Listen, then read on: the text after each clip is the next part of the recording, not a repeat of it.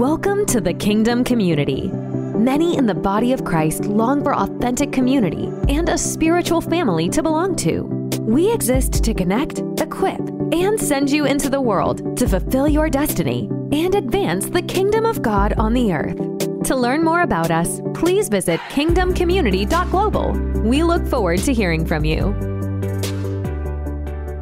Well, good morning, sons and daughters of the Most High God. Wow, what a privilege, right? What an honor. Bless you guys. Please have a seat. Uh, Pastor Sim, Lynn, and I, I was just, you know, worshiping the Lord, and I just started to weep inside. And I, it was just like the Lord just said to me, See what I've done? Like, see what I've done?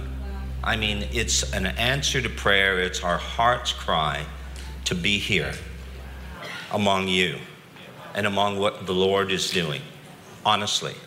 And this is the right time the right place, the right people. And I'm telling you, God isn't, uh, He's barely begun. He's barely begun. I'm not trying to devalue what has happened, but as I was just leaning into worship this morning, I felt so strongly like the Lord said, there's so much more. Yeah. And, and I'm super excited about that. Well, today we're going to do something that unfortunately in a lot of churches they don't do anymore. We're going to read the scriptures. Ooh, yeah. Paul talked about that to Timothy, his son. He said, You know, I want you to preach the word, I want you to teach it. But he said, I want you to devote yourself to the public reading of scripture as well. And so we're going to read out an entire chapter of the Bible. Don't worry, it's only 600 verses. Uh, but it's Deuteronomy chapter 8 this morning. Deuteronomy chapter 8, the fifth book in the Old Testament. So if you find numbers, just go right, okay? And then uh, Joshua, go left. How's that? All right, Deuteronomy chapter 8, we're going to start at verse 1. Okay. Powerful passage of scripture. The whole commandment that I command you today this is Moses. You should be careful to do that you may live and multiply and go in and possess the land that the Lord swore to give to your fathers. And you shall remember the whole way the Lord your God has led you these 40 years in the wilderness, that he might humble you, testing you to know what was in your heart, whether you would keep his commandments or not. Verse 3 And he humbled you and he let you hunger. Well, and he fed you with manna which you did not know, nor did your fathers know that. He might make you know that man does not live by bread alone, but man lives by every word that comes from the mouth of the Lord. Your clothing did not wear out, on your foot did not swell these 40 years. How many would love to have that grace on your life? Okay. Save a lot of money, be in good health. Know then in your heart that as a man disciplines his son, the Lord your God disciplines you. So you shall keep the commandments of the Lord your God by walking in his ways and by fearing him. For the Lord your God is bringing you into a good land. Say, good land. A land of brooks and water, of fountains and springs flowing out in the valleys and hills, a land of wheat and barley, of figs and fig trees, and vines and fig trees and pomegranates, a land of olive trees and honey a land in which you will eat bread without scarcity, in which you will lack nothing. Wow. And then he says, You will eat bread without scarcity, you'll lack nothing, a land whose stones and iron are of whose hills you can dig copper. And you shall eat and be full, and you shall bless the Lord your God for the good land he has given you. But then here's an admonition, a warning. Take care lest you forget the Lord your God by not keeping his commandments and his rules and his statutes, which I command you today. Lest when you've eaten and are full and have built good houses and live in them, and when you have herds and flocks multiply, and your silver and gold is multiplied, and all that you have is multiplied, that your heart be lifted up and you forget the Lord your God who brought you out of the land of Egypt out of the house of slavery, who led you through the great and terrifying wilderness with its fiery serpents and scorpions and thirsty ground where there was no water, who brought you water out of the flinty rock, who fed you in the wilderness with manna that your fathers did not know, that he might humble you and test you to do you good in the end. That's a powerful statement right there. Beware lest you say in your heart, My power and the might of my hand have forgotten, have gotten me this wealth. You shall remember the Lord your God, for it is he who gives you power to get wealth, that he may confirm his covenant that he swore to your fathers as it is this day. And if you forget the Lord your God, uh oh, and go after other gods and serve them and worship them, I solemnly warn you today that you shall surely perish. Like the nations that the Lord makes to perish before you, so shall you perish, because you would not obey the voice of the Lord your God.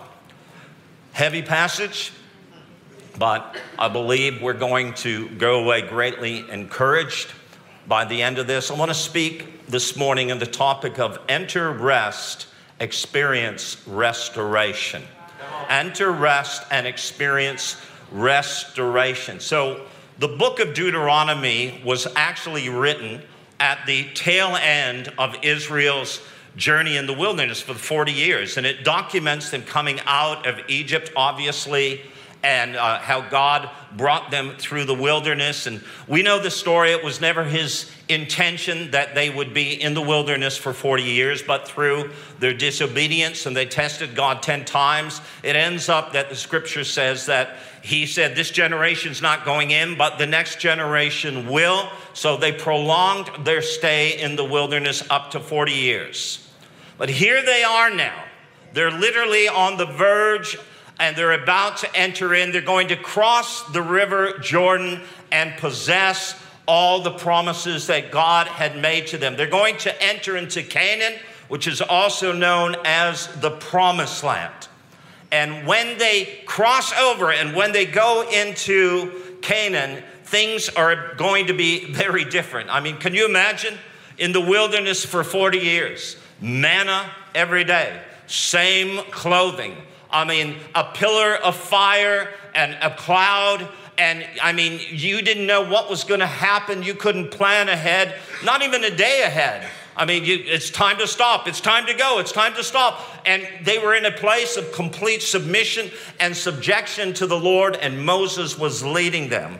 But here they are now. They're about to move into the promised land. Things are going to be completely different, totally unlike what they had experienced during these 40 years. Now, how many know that when God wants to bring us into a new season, when He wants to take us to a new place in Him, that there is a process of preparation? The Lord wants to bring us from prophecy to destiny, yeah. but there is a place in between, an interim space where he does a work to prepare us for what's ahead.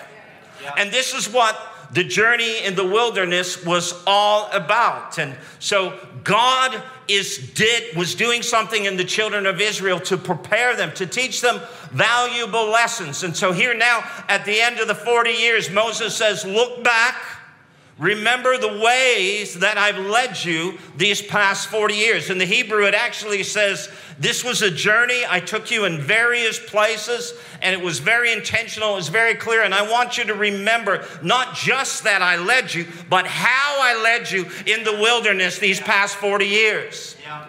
And recall the valuable lessons that I was trying to teach you. Because you must remember what I was showing you and what I was doing in you during this time in the wilderness. The journey was coming to an end. They were about to land in the place where God was going to do something completely different. And I want to say to you that perhaps you're here this morning and you feel that you're in the wilderness. You've been on a journey for a long time and you've not been able to come to a place where you're able to put down roots, you're able to settle, you're able to thrive, but you just feel that you're going around the same mountain time after time. You're stuck in the wilderness. Well, I'm here to tell you this morning that I believe by the time we leave this service that God is going to give you revelation to understand the purpose of the wilderness and also how to be promoted out of the wilderness. The wilderness is essential.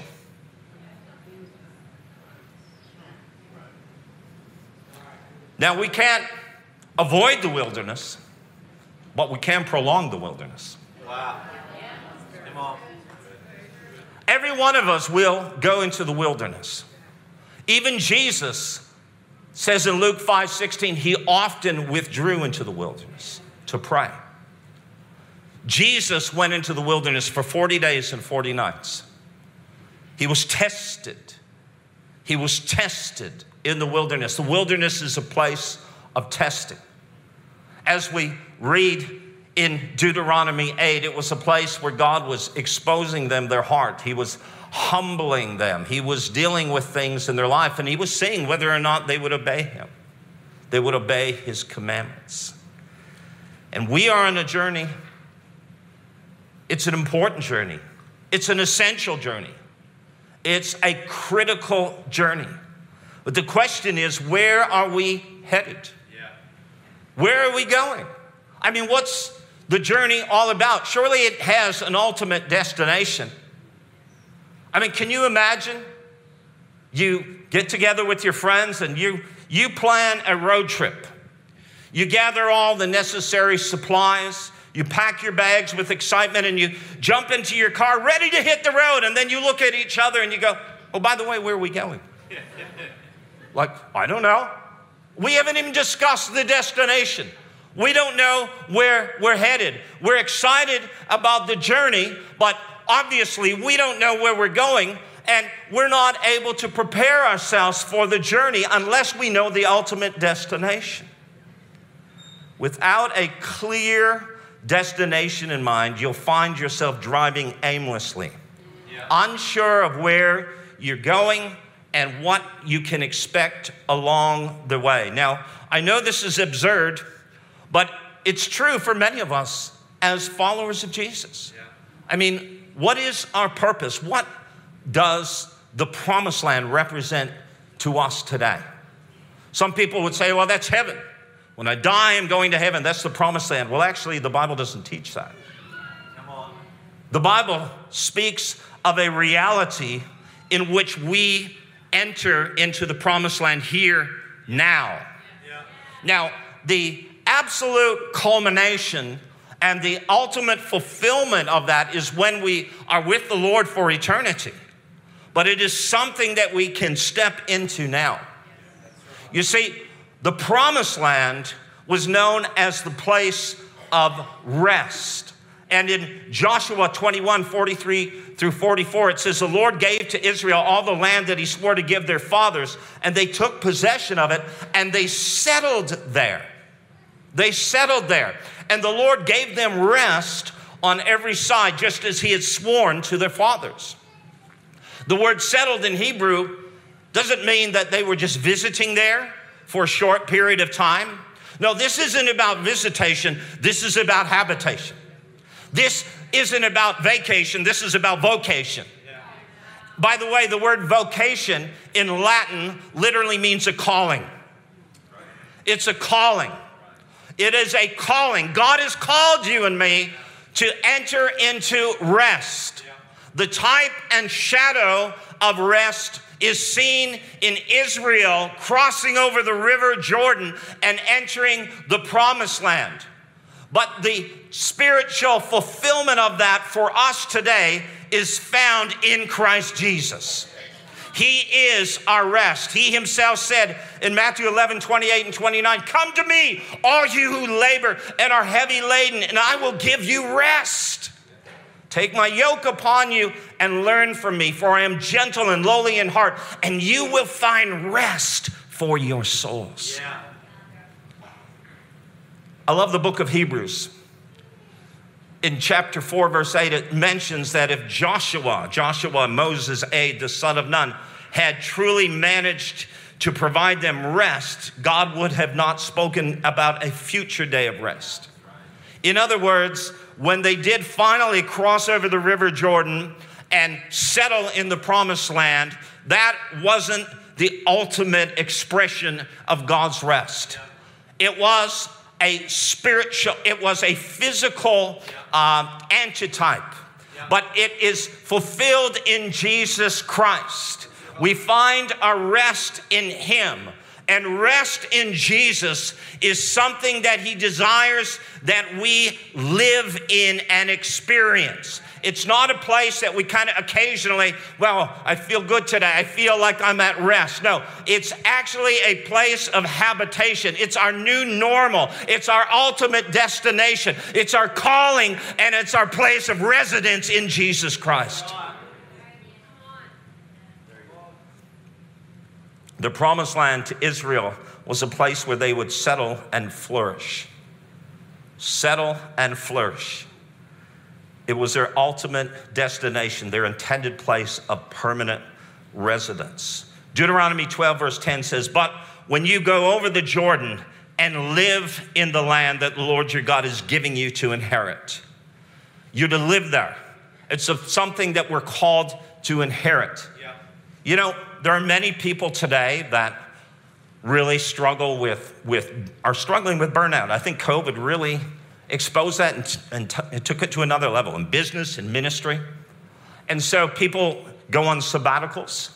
We practice a Sabbath day rest. It's important that we give ourselves time to wind down and and, and to rest. But let me say something to you. You can go on a sabbatical, you can actually practice the Sabbath and still not be in a place of rest.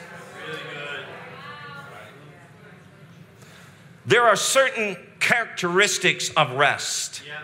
We, we've been looking at uh, the calling here, and we're talking about more than just something that we experience. It's actually a residence or a realm. Yeah. There's a realm of rest. So even when life is hectic, even when things are chaotic, even when you don't feel good and you are super tired, perhaps even exhausted, there is a place of rest in Him. Lynn and I have been in ministry more than 30 years. I have people that ask us, How have you done it? The grace of God. Trust me, there have been many times we have tried to move out of that space, that calling. But like Paul said, you know, woe unto me if I do not preach the gospel. But there's a place where it's not burdensome, it's not exasperating, there's a place in Jesus where we live in and experience rest. Rest is our calling. It is a place where we live, and it's found in Jesus. When we abide in rest, abide. Greek word meno. If you speak the Greek language, anybody in the house speak Greek? Okay. Do you eat Greek? I like Greek. Okay. You know, in the Greek, even in modern Greek, there's something, there's a phrase that basically says this I'm staying right here. I'm not moving, I'm here. And the idea is it comes from the word meno, which is the word in John 15 for abide. In John 14, there's a word that is translated, it's abode. And abode means a residence a place of habitation. So we are called to make Jesus our habitation. We are called to live and move in Him. In Him, we live, we move, we have our being. It's in Him. He's in us, and we are in Him. It's a place where God wants us to stay. And when we stay, when we abide and rest, we will experience the blessings of God, the supernatural favor of God in an unprecedented way. I'm telling you that the key to experiencing the supernatural is entering into rest. Yes. Yeah. And we'll document this from the scripture. Rest is also a place of abundance. Remember what Jesus said in John 10, verse 10? He said, The thief has come but to steal, kill, and destroy. I have come that you might have life and have life what? In abundance, more abundantly. It means all over, uh, through, and round about. It's translated, that same Greek word is translated, for example, in Mark 6 51, uh, is translated beyond measure that you might have life beyond measure. beyond measure. God is not the God of enough, He's a God of more than enough. Think about the children of Israel. When they were in Egypt, they were slaves, they were shepherds. When they were in Goshen, and they had just enough, just enough. I mean, I'm sorry, they, they had, they didn't even have enough. They struggled. But then God takes them into the wilderness where they have just enough. See, Canaan is the place of more than enough.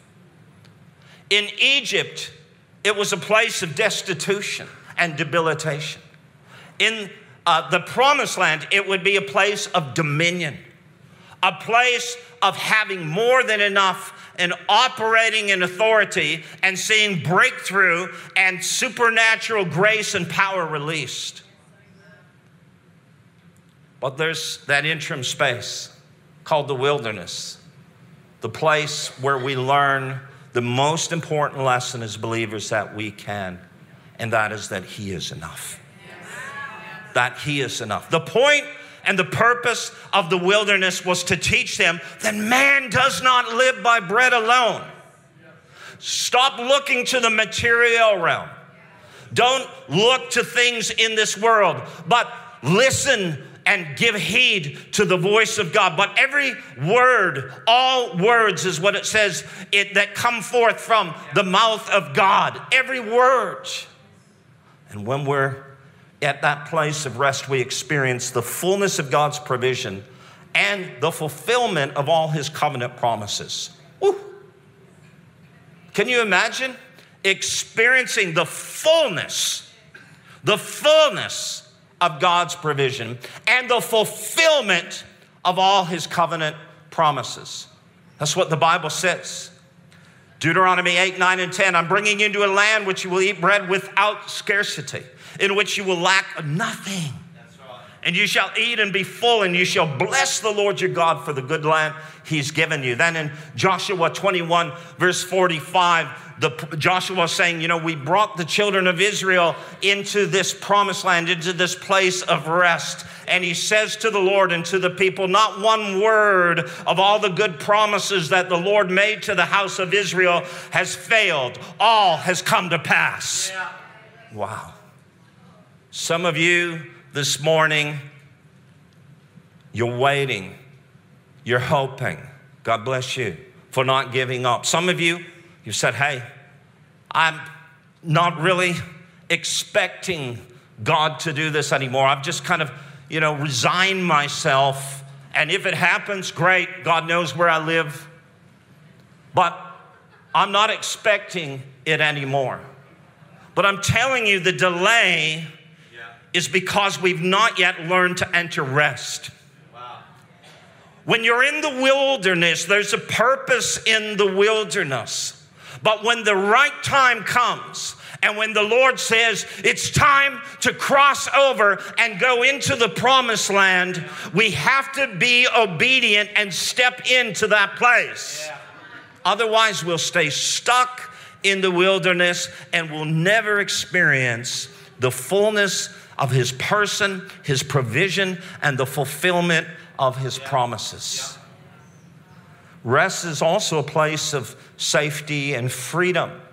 We read in Deuteronomy 12 10, it says, When the Lord gives you rest from all your, Deuteronomy 12, verse 10, gives you rest from all your enemies round about so that you dwell in safety. Rest is a place where God literally does business with your enemies. Where God does, we're going to see later on how he does this. But let me just set things up. There are many of us who are under constant harassment from the enemy. I shared a testimony several months ago when I preached that he's the God that makes wars to cease. My testimony was I went through a season where I was just constantly under fire, attack after attack battle after battle. Things were very dark. The pressure was, was literally, uh, it was literally something overwhelming. But I came to a place where the Lord showed me how to contend, how to fight. And you see, the wilderness is a place of training for reigning. When God took them into the wilderness, one of the things that He was literally doing was teaching them the skills they needed to fight. Because they were shepherds, they were farmers, they were slaves, they were not skilled warriors. They didn't know how to fight. So God brings them into the wilderness and teaches them how to go to warfare. He's equipping them with the skills to fight because when even when they cross and the river Jordan and come into the promised land, there would be battles. There will always be battles. Not only does he equip them with the skills to fight, but he also refreshes them and restores them with the will to fight. See, some of us, we're battle weary, we're tired. I remember one time I was in Liberia in West Africa, and I'd gone there literally just after the 15 year civil wars. And at that time, several prophetic words had come to pass regarding the destiny of that nation. It was full on. I'm telling you, it was a dark place. I, I, I met several scientists from Europe and I asked them, What are you guys doing here? And they said, Oh, we've come to replenish the animal population in the forests in this country. And I said, Why? They said, Oh, there's no animals here. I said, There's no animals. There's no wild animals. There's nothing. They said, No, the people ate them all during the war. Whoa. And as we began to talk, there was concern because there was an election coming up, and one of the individuals who was running to be the president was actually a warlord. And he was one who had literally uh, fomented and instigated the war in the beginning. And people were concerned. And I said, do you think if he gets elected that the nation will be plunged back into war? And several of the individuals said that's a possibility, but one man looked at me and he said, No, I don't think so. And I said, Why? Because the people are too tired. They're exasperated. They're battle weary. They're worn out. They don't want to fight any longer. And some of you, that's where you're at this morning. You're here. You're tired. You've been in the battle too long. You've not had relief. There's not been reprieve. And it's been relentless and full on for you. But I'm here to tell you today that God wants you to understand how to step into a place where you see Him literally subdue your enemies and give you rest.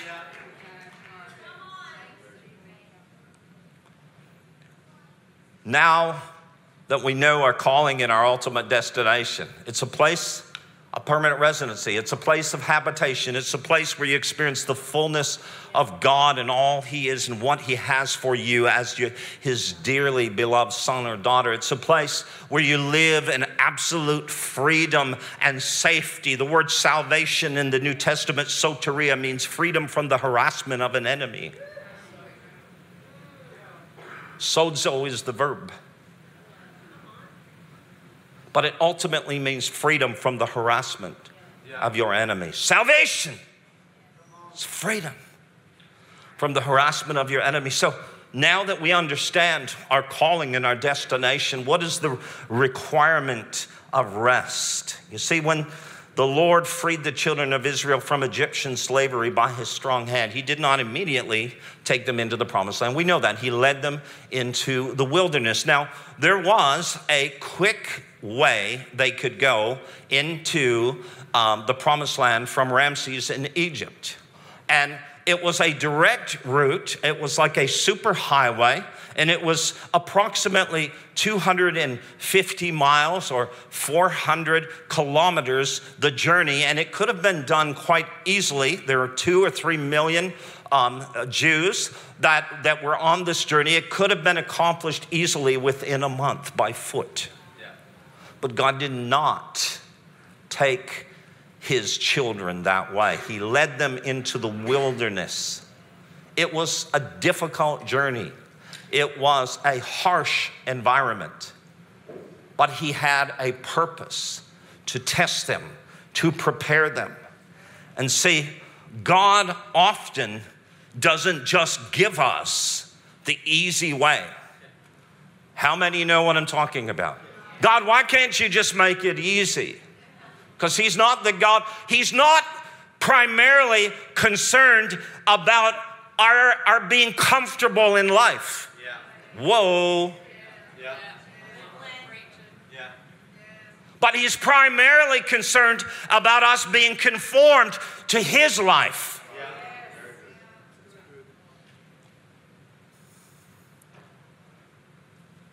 The wilderness is the place where we learn valuable lessons.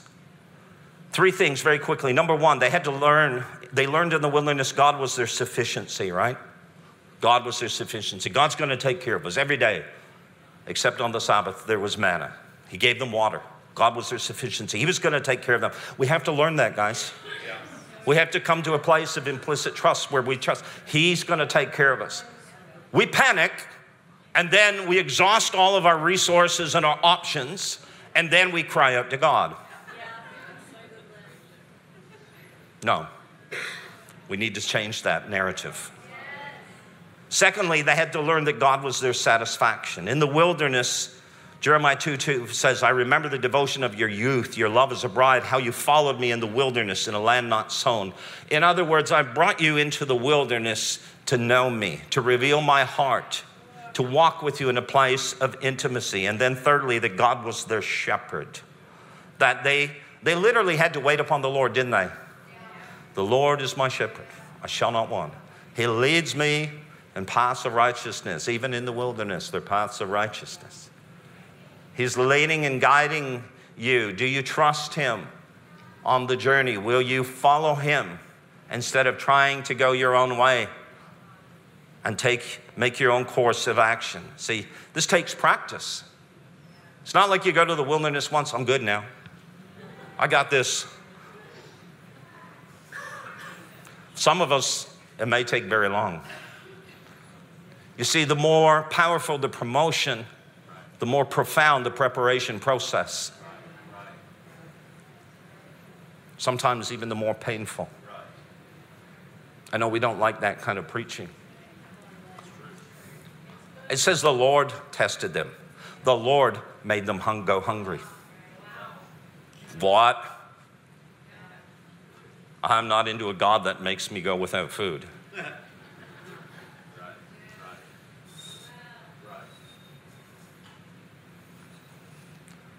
Takes practice. Those that master the wilderness will experience the reward of rest. Only those that master the wilderness will experience the reward of rest.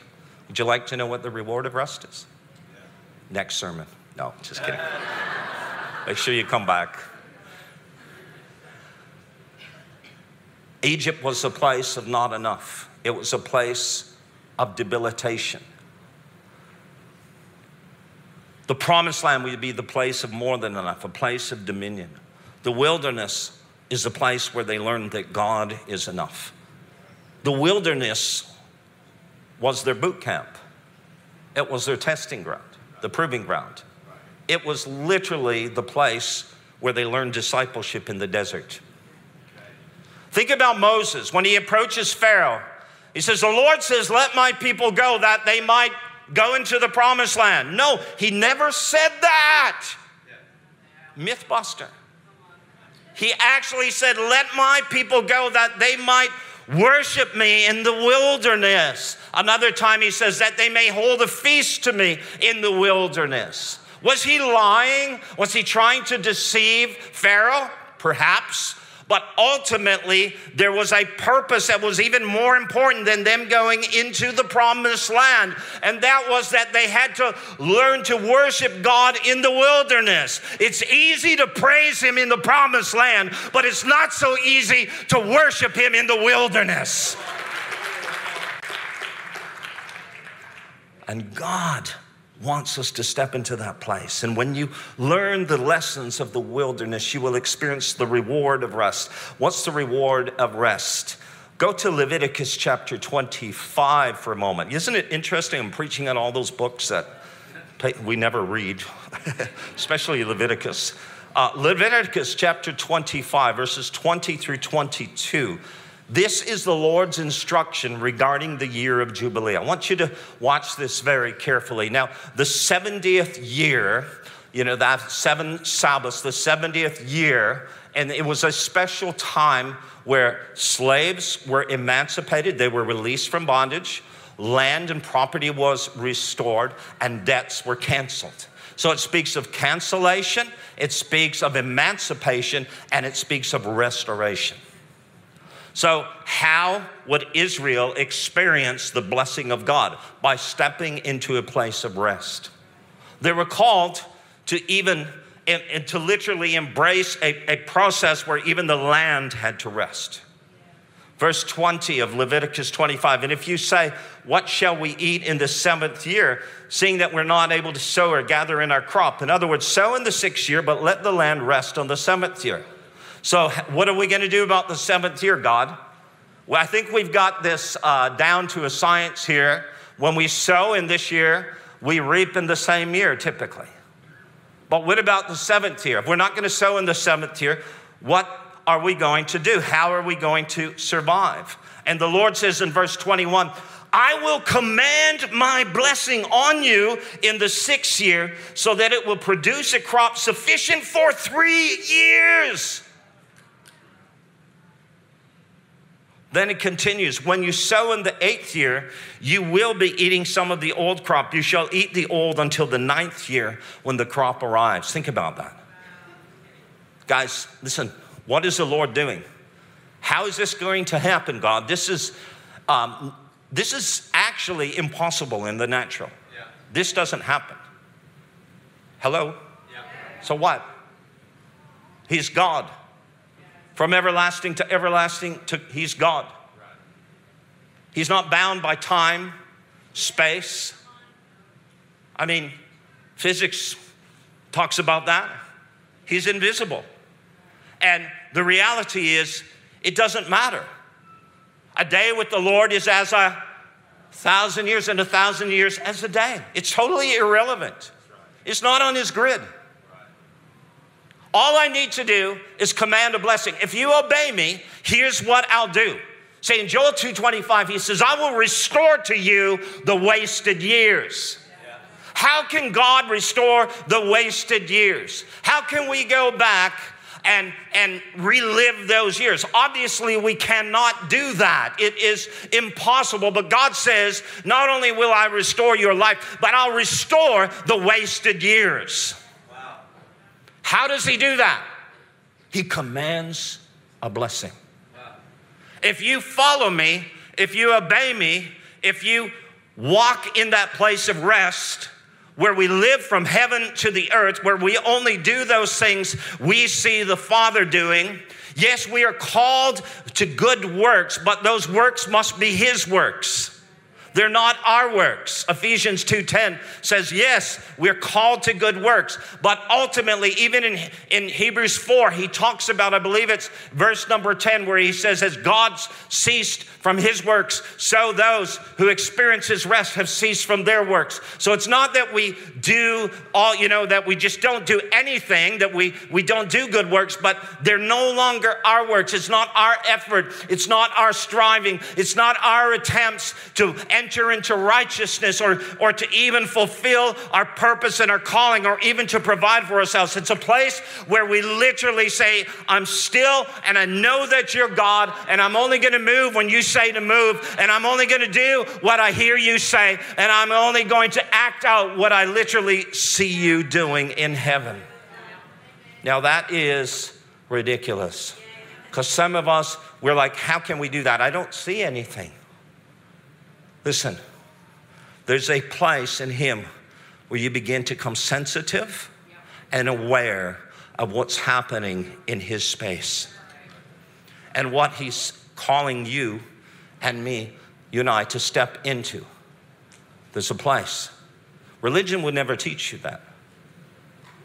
Religion will tell you do this, do this, do this, do this. And if you're good enough and you acquire enough brownie points, God will bless you. Do you say brownie points here? I don't know. Okay. God says, hey, six year, supernatural compression, bring you right through to the ninth year. No matter how many years you've wasted, no matter what has happened, God is a God of supernatural restoration. Let me close with this. In 2 Chronicles 29, there's a king by the name, this is how we say it in North America, all right? Sounds like he needs to go on a diet. Jehoshaphat, all right. He's a fat dude, no. But here, what it actually says is that this king learned how to walk in a way that pleased the Lord. His, it says that his heart took delight in the ways of the Lord. And what ends up happening, it says that as a result of him being a man who literally was completely yielded to the Lord, that honored the Lord, that was completely surrendered to the Lord. It says in verse 29 and also verse 30 and the fear of God came on all the kingdoms of the countries when they heard that the Lord had fought against the enemies of Israel. So the realm of Jehoshaphat was quiet, for his God gave him rest all around. There's a place of quietness, a realm where God gives us rest. And it doesn't come through striving, it doesn't come as a result of trying to make it up to God. That's what we say, don't we? He says, I will restore to you the wasted years. And we're like, I've wasted so many years. I have regrets. Is there anyone here this morning that that's you? And you say, I'm going to make it up to you, Lord. You've saved me. You've, you've, you've blessed me. Now I'm going to make it up to you. Stop, stop, stop, stop. No, no. I will restore to you. You can't restore your life. I will restore to you even the wasted years. Let's have the worship team come, please.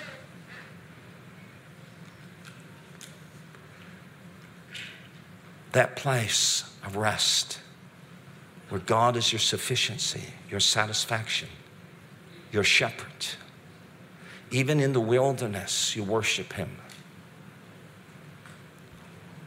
There's a verse, Isaiah 30, verse 15, it says, In returning and rest you shall be saved. One translation says, In repentance and rest you shall be saved.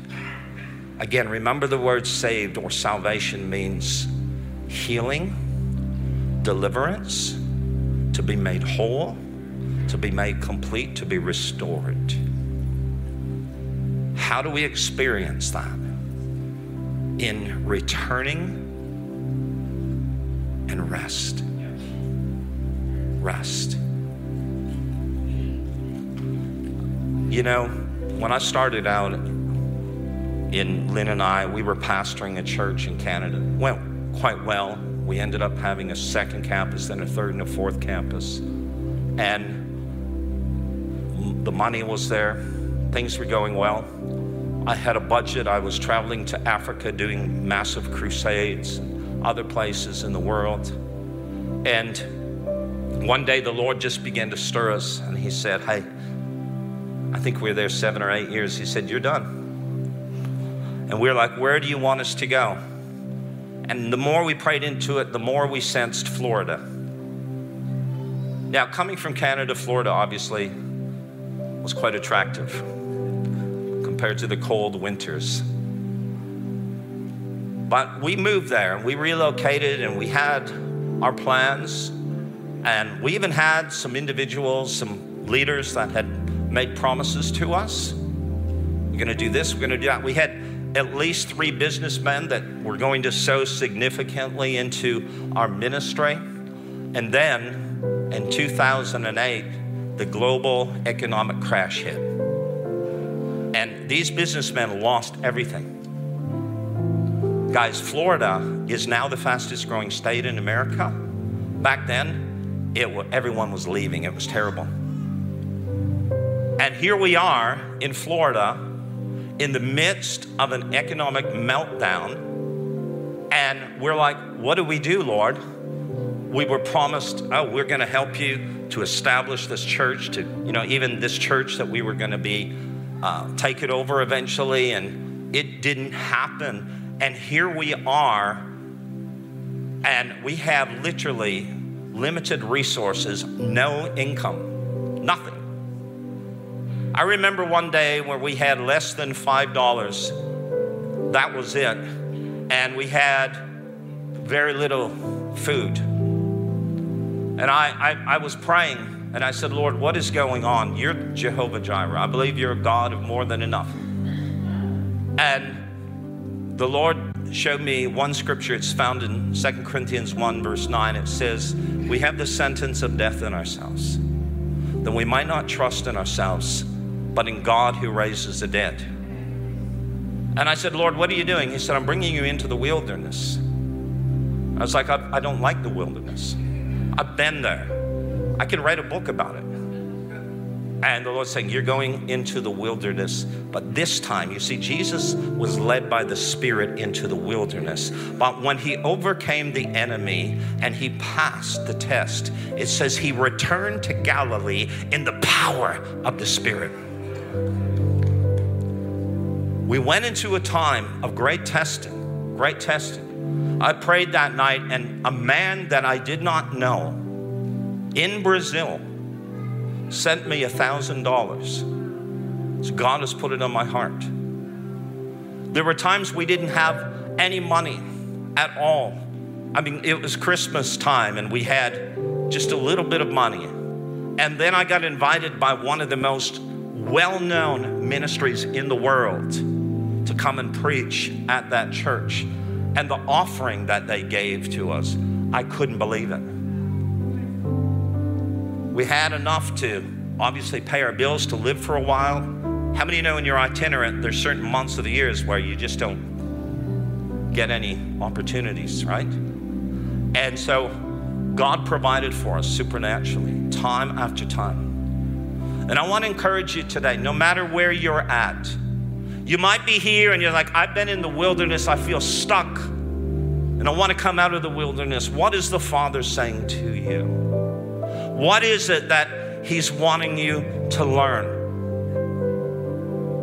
Don't kick against the pricks. Don't, don't resist what He's trying to do. Submit. Let go. Let go. I tried to build my ministry during this time. Lord, I'm going to do everything I can to promote the ministry so people know who we are and I'll get asked to speak. And the Lord allowed me to do that, literally. He did. And there was some level of favor on that. But there came a point where He said, Don't do that anymore. Trust, let me do it. And after we left Australia, in 2019 and went back to North America, which, guys, honestly, sometimes the journey just doesn't make sense. Hello? But we are still called to trust Him. Even when we make mistakes and we go ahead of Him, He's still gracious. Or we lag behind, He's still gracious. We go back, and I'm like, okay.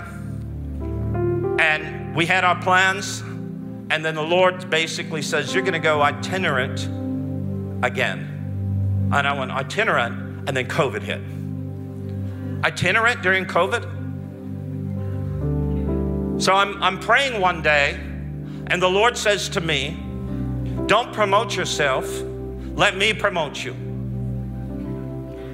Acts 2:22 says that God was accred- uh, Jesus was accredited by God through signs and wonders and miracles. He said, Let the favor and the anointing on your life let me move in that way and it will open doors for you. And what I did was I said, All right, Lord. I began to pray. And the Lord said to me, Think about Kathryn Kuhlman, because I've shared my testimony. I had been healed in one of her meetings. And He said, Do you think she'd have a problem during COVID? And I was like, No. I mean, people would still want her to come and speak, and, you know. And He said, That's right. He said, If you seek to walk in that place of intimacy with me, that anointing will open doors for you. Yeah. So I called up a friend of mine. I actually, he messaged me on Facebook. I hadn't talked to him in almost 20 years. And he was an older man, had a great ministry, international ministry, a general in the faith. And he said, Glenn, I see you live in Dallas, Texas. He said, I live here now. He had previously lived in Tennessee. And I said, Wow, that's amazing. We should talk. So we, I, we were, I rang him, we were chatting, and he asked me, What are you doing? I said, Well, at this point, we're stepping back into itinerant ministry. This is what he said to me. He said, That's crazy. In COVID, you're stepping into itinerant ministry. He said, The only way that will work is if you have the anointing of Kathryn Kuhlman.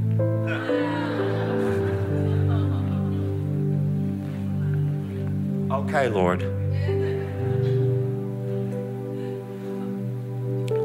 But that anointing comes from a life that's at rest. You may be here this morning and, and you feel ashamed. You've done things you're embarrassed about. you you've disappointed others. You know, you failed, perhaps. Others, you're here today and you're just like, I know there's so much more that God wants to do. I want to experience the fullness of all that He has available. I want to be a blessing, right? It's like Jabez bless me so I can be a blessing. What a wonderful thing. And you're here this morning, and maybe you're disappointed. Hope deferred makes the heart sick. But the Father wants to restore lives today. He wants to restore callings. He wants to restore marriages. He wants to restore health and healing to your body. He wants to bring healing and restoration in so many ways. And I just felt the Lord asked me to pray for miracles to happen this morning. I want to pray with you, and I want you to know that no matter what's happened, no matter even if you feel, look, I've wasted so much time, you know, I've, I've failed God. I want you to know this morning, that He's not angry at you. He's here to restore you. You can't make it up to Him. He will restore to you the wasted years. Would you just stand with me? We're going to pray. I'm going to pray a prayer over everyone. And then some of you, you may want to come and just take about five minutes and, and just pour out your heart before God. But I would ask you, please, just to close your eyes, bow your head for a moment. Here's going to be a very simple prayer, but I believe it's going to be powerful. I want you to come into agreement for restoration restoration of your health, of your marriage, of your family, of your calling, of your business restoration in whatever way that applies to you. Come on now, just raise your hand. Begin to pray in the Spirit right now. Just begin to pray in the Spirit right now. I'm going to pray over you. Father, in the name of Jesus, I thank you that you are the God of restoration. Father, as we enter rest, we experience restoration. You said in your word that you will command the blessing and it would be done. So we thank you that you are a God that loves to bless his children. You are a God of the supernatural. You are the God that leads us even into the wilderness to teach us how to trust you and to depend upon you, Lord God. Thank you for all that you've done and even the difficult seasons of our life, Lord God. But Lord, even right now, for those who feel stuck in the wilderness, to those who are in the wilderness, I just declare in Jesus' name, it's time time to worship the Lord, even right now in your wilderness. Even right now, begin to worship Him in your wilderness. So I command blessing, I command healing right now, I command restoration in the name of Jesus Christ. Right now, healing and deliverance and breakthrough and restoration and favor in the name of Jesus Christ. Let it be done for the glory of God, to the glory of God.